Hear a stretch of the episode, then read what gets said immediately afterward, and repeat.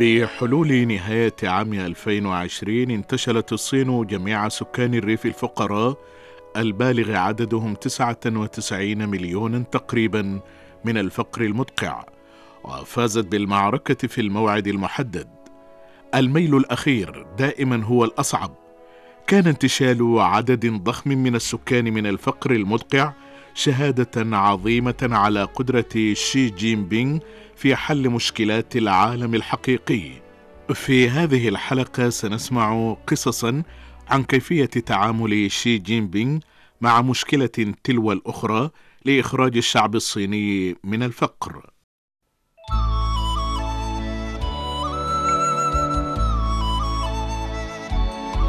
في قمة البريكس عام 2017 في مدينة سيامين جنوب شرقي الصين تلقى قادة البريكس صندوقا رائعا من شاي فوجيان المتنوع كهدية. لم تكن هذه علبة شاي عادية بل هذا الشاي يروي قصة كيف تغيرت حياة مزارعي الشاي المحليين مع قيادة شي جين بينغ عندما كان يعمل في مقاطعة فوجيان كمسؤول محلي. بدأ شي عمله في مقاطعة فوجيان في يونيو من عام 1985 وبقي في المقاطعة لمدة 17 عاما وشغل مناصب مختلفة في مدن مختلفة بما في ذلك شيامن ونيندا وعاصمة المقاطعة فوجو. عندما بدا شي حياته المهنية لأول مرة في مقاطعة فوجيان كان الجزء الشرقي من المقاطعة هو الأكثر فقرا.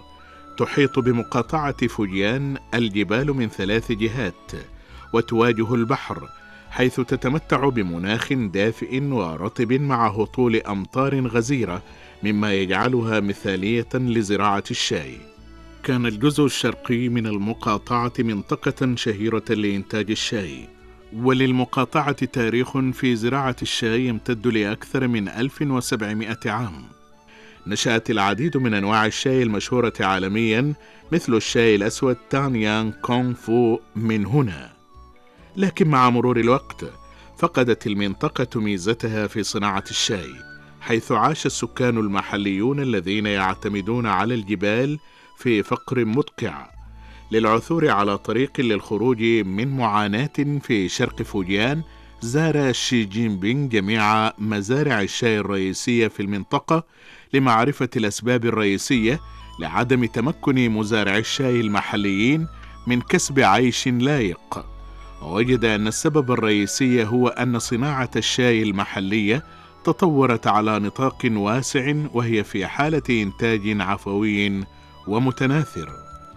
خطط شي جين بينغ لمخرج لصناعة الشاي المحلية من خلال التصنيع والاقتصاد الكلي وبشكل أكثر تحديدا كان يعني الزراعة على نطاق واسع وزراعة منتجات عالية الجودة وتصنيف أوراق الشاي وبناء العلامات التجارية كما اقترح إنشاء إدارات محلية لتسهيل التنفيذ. بناء على تصميم شي بدأت المنطقة في استعادة ميزتها في صناعة الشاي. مع خلق المزيد من فرص العمل تحسنت حياة الفقراء تدريجيا.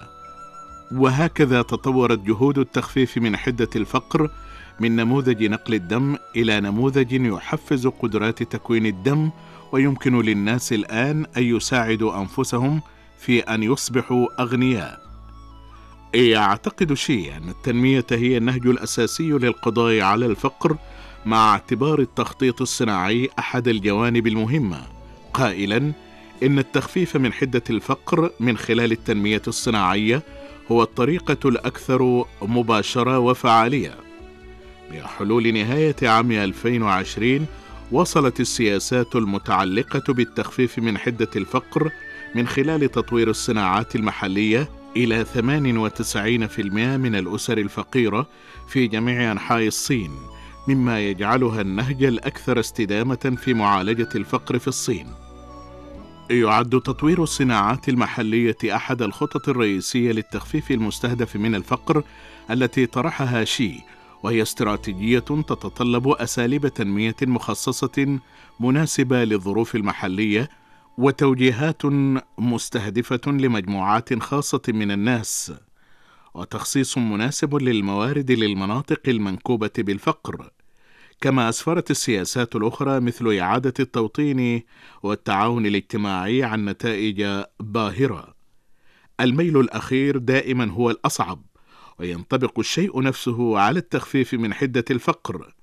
في مواجهة مشكلة الميل الأخير دعا شي جين بينغ إلى نقل الناس بعيدا عن الظروف الطبيعية القاسية.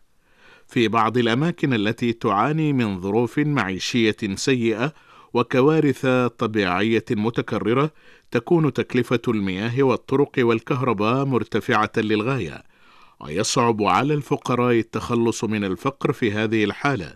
لذلك فإن إعادة التوطين هي أفضل خيار للسكان المحليين للتخلص من الفقر.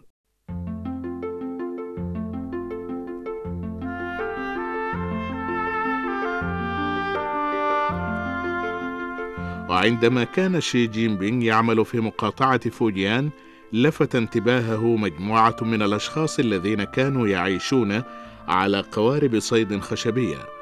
كان هؤلاء السكان المحليون يعرفون باسم الغجر على الماء وكانوا يعتبرون مجموعة خاصة من الفقراء. عاشت هذه العائلات على قوارب خشبية لأجيال. في أحد الأيام في أواخر شهر أبريل من عام 1998 زار شي جين بينغ منزل يانغ يونغ شيونغ. وهو صاحب قارب صيد راس قبالة مياه محافظة شيابو. كان على شي جين بينغ الانحناء للأسفل للذهاب إلى داخل مقصورة القارب الصغيرة بسبب طول قامته. والد يانغ يوانغ شيونغ الذي كان يبلغ من العمر ثمانين عاما تقريبا عرض على شي وسادة خشبية كمقعد وبدأ الاثنان في الدردشة. قال الرجل العجوز إنه عاش على متن قارب منذ أن كان طفلا وقد اعتاد العيش في البحر. كان يخشى أن لا يكون لديه أرض ليعيش عليها عندما ذهب إلى الشاطئ. سأل شي جين بينغ عما إذا كان يريد الذهاب إلى الشاطئ الآن. أجاب الرجل العجوز الآن بعد أن ذهب الأشخاص الآخرون إلى الشاطئ للعمل وشراء المأكولات البحرية أصبحت حياتهم أسهل وبالطبع أراد الذهاب إلى الشاطئ إذا أتيحت له الفرصة. كانت القوارب التي أطلق عليها هؤلاء الصيادون اسم البيت عادة بطول سبعة إلى ثمانية أمتار وعرضها أقل من مترين. لم يكن لدى هذه القوارب القذرة والرطبة كهرباء ولا ماء. وعادة ما كانت تؤوي عائلة من عدة أجيال. بعد رؤية هذه الظروف لم يستطع شي جين بينغ الانتظار لاتخاذ إجراءات وقاد الجهود لتسريع خطة النقل وحث الحكومات المحلية على اتخاذ إجراءات متابعة لمساعدة القادمين الجدد على الشاطئ لكسب عيش جيد. في السنوات الثلاث التالية انتقل ما يقرب من عشرين ألفا من سكان القوارب في فوجيان إلى منازل جديدة على الأرض إنهم لا يزالون ممتنين لشي جين بينغ حتى يومنا هذا إذ قال تشان شو تشانغ 把林家场面搬上岸，这个提法是习主在福建省的时候提出来。 جاءت فكرة نقل الأشخاص الذين يعيشون على متن قوارب من الرئيس شي جين بينغ عندما كان يعمل في مقاطعة فوجان. لقد تأثرنا بشدة لأنه كزعيم إقليمي. أتى على متن قواربنا الصغيرة للتحدث معنا. وقال تشيانغ تشانغ ساي كنا جميعا مسرورين جدا في اليوم الذي انتقلنا فيه إلى الشاطئ لقد كنا مفتونين بالمصابيح الكهربائية ولم نستطع النوم طوال الليل.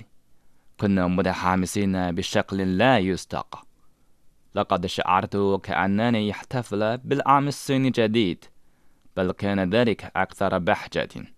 كانت السعادة تقرأ بابنا. في السنوات التالية لم ينسى شي جين بينغ أبدا الأشخاص الذين غادروا منازلهم في القوارب وحث الحكومات المحلية على متابعة حياة وعمل سكان القرية الجدد.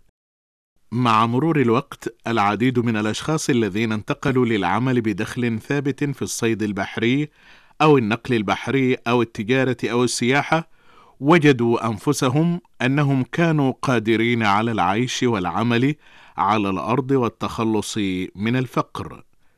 بحلول عام 2021 في قرية شياتشي في مقاطعة فوجيان والتي كانت أول قرية إعادة توطين منذ عقدين من الزمان زاد متوسط دخل الفرد السنوي للقرويين بنحو 27 ضعف عن عام 1998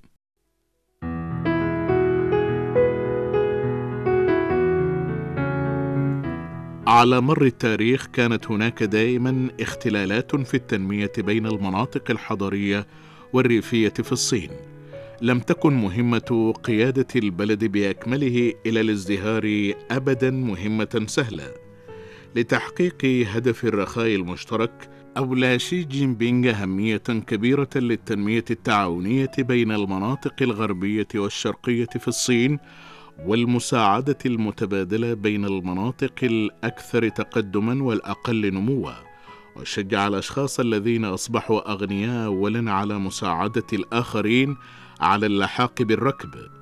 في عام 1996 أطلقت مقاطعة فوجيان برنامج الدعم لمنطقة نينغشيا ذاتية الحكم لقومية هوي الأقل تطورا في شمال غربي الصين. قاد شي جين بينغ البرنامج بصفته نائب أمين لجنة الحزب الشيوعي الصيني بمقاطعة فوجيان آنذاك. في ذلك العام نجح المهندس الزراعي لين كانشي في تطوير تكنولوجيا كيونساو وهي طريقة لزراعة عش الغراب على العشب. مكنت تكنولوجيا تشوينساو الفطرة الصالحة للأكل والطب من النمو على أنواع معينة من العشب أو النباتات العشبية وساعدت في تحقيق إنتاج قابل لإعادة التدوير بين النباتات والحيوانات والفطريات. قدم استخدام العشب في زراعة الفطر الصالح للأكل حلا جديدا للقضاء على الفقر. جذبت هذه التكنولوجيا الجديدة انتباه شي حيث كان يراقب منذ فترة طويلة مسألة التخفيف من حدة الفقر. سرعان ما قام شي جين بينغ بدمج هذه التكنولوجيا الجديدة في العمل التعاوني بين فوجيان ونينغشيا وشجع الخبراء على السفر إلى نينغشيا لتعليم السكان المحليين وتطوير أنواع جديدة من الفطر الصالح للأكل تناسب الظروف المحلية. في وقت قريب جدا أصبحت زراعة فطر جيانساو صناعة الأبقار النقدية في نينغشيا. وبفضل برامج التخفيف من حدة الفقر توسع الناتج المحلي الإجمالي للمقاطعة بأكثر من ست عشرة مرة في عشرين عاما. وزاد الدخول كل من سكان الريف والحضر ما يقرب من سبع مرات. أصبح الدعم الفردي بين فوجيان ونينغشيا مثالا حيا على معالجة الفقر من خلال التعاون واستكشاف الرخاء المشترك. الأمر الأكثر إثارة هو أنه من خلال الترويج بواسطة شي جين بينغ لم تعم تكنولوجيا تشيونساو كل أنحاء الصين فحسب بل تجاوزت الحدود لمساعدة الدول الفقيرة على الحد من الفقر. حتى الآن تم تطبيق تكنولوجيا تيونساو في أكثر من مئة دولة ومنطقة حول العالم مما أدى إلى خلق مئات الآلاف من الوظائف المحلية ومساعدة الناس على إيجاد مخرج من الفقر. في بابوا غينيا الجديدة وهي أول دولة تستفيد من هذا أصبح فطر تشيونساو عشب السعادة المحلي للتخفيف من حدة الفقر. اسم أختي جينتاو اسمها مأخوذ من تكنولوجيا جينتاو أعتقد أن هذا يمثل الصداقة بين عائلتي وشركة تكنولوجيا جينتاو During the time I started till now, من الوقت الذي بدأت فيه زراعة الفطر حتى الآن اكتسبت الكثير حقا. يستطيع أطفالي الذهاب إلى المدرسة ويمكنني تحمل رسوم دراسية. كما أنني اشتريت سيارة وبنيت منزلا. في فيجي يشيد الناس بزراعة فطر تشيان ساو باعتباره الأمل الجديد للدولة الجزرية الزراعية. في ليتسو كتب الناس أغنية عن ذلك تقول قال بعض الناس إنه عشب بري والبعض يسميه حياة. إنه طعام إنه دواء إنه أمل. ساعدت هذه الطريقة الجديدة أيضا العديد من الشباب في العثور على وظائف في رواندا.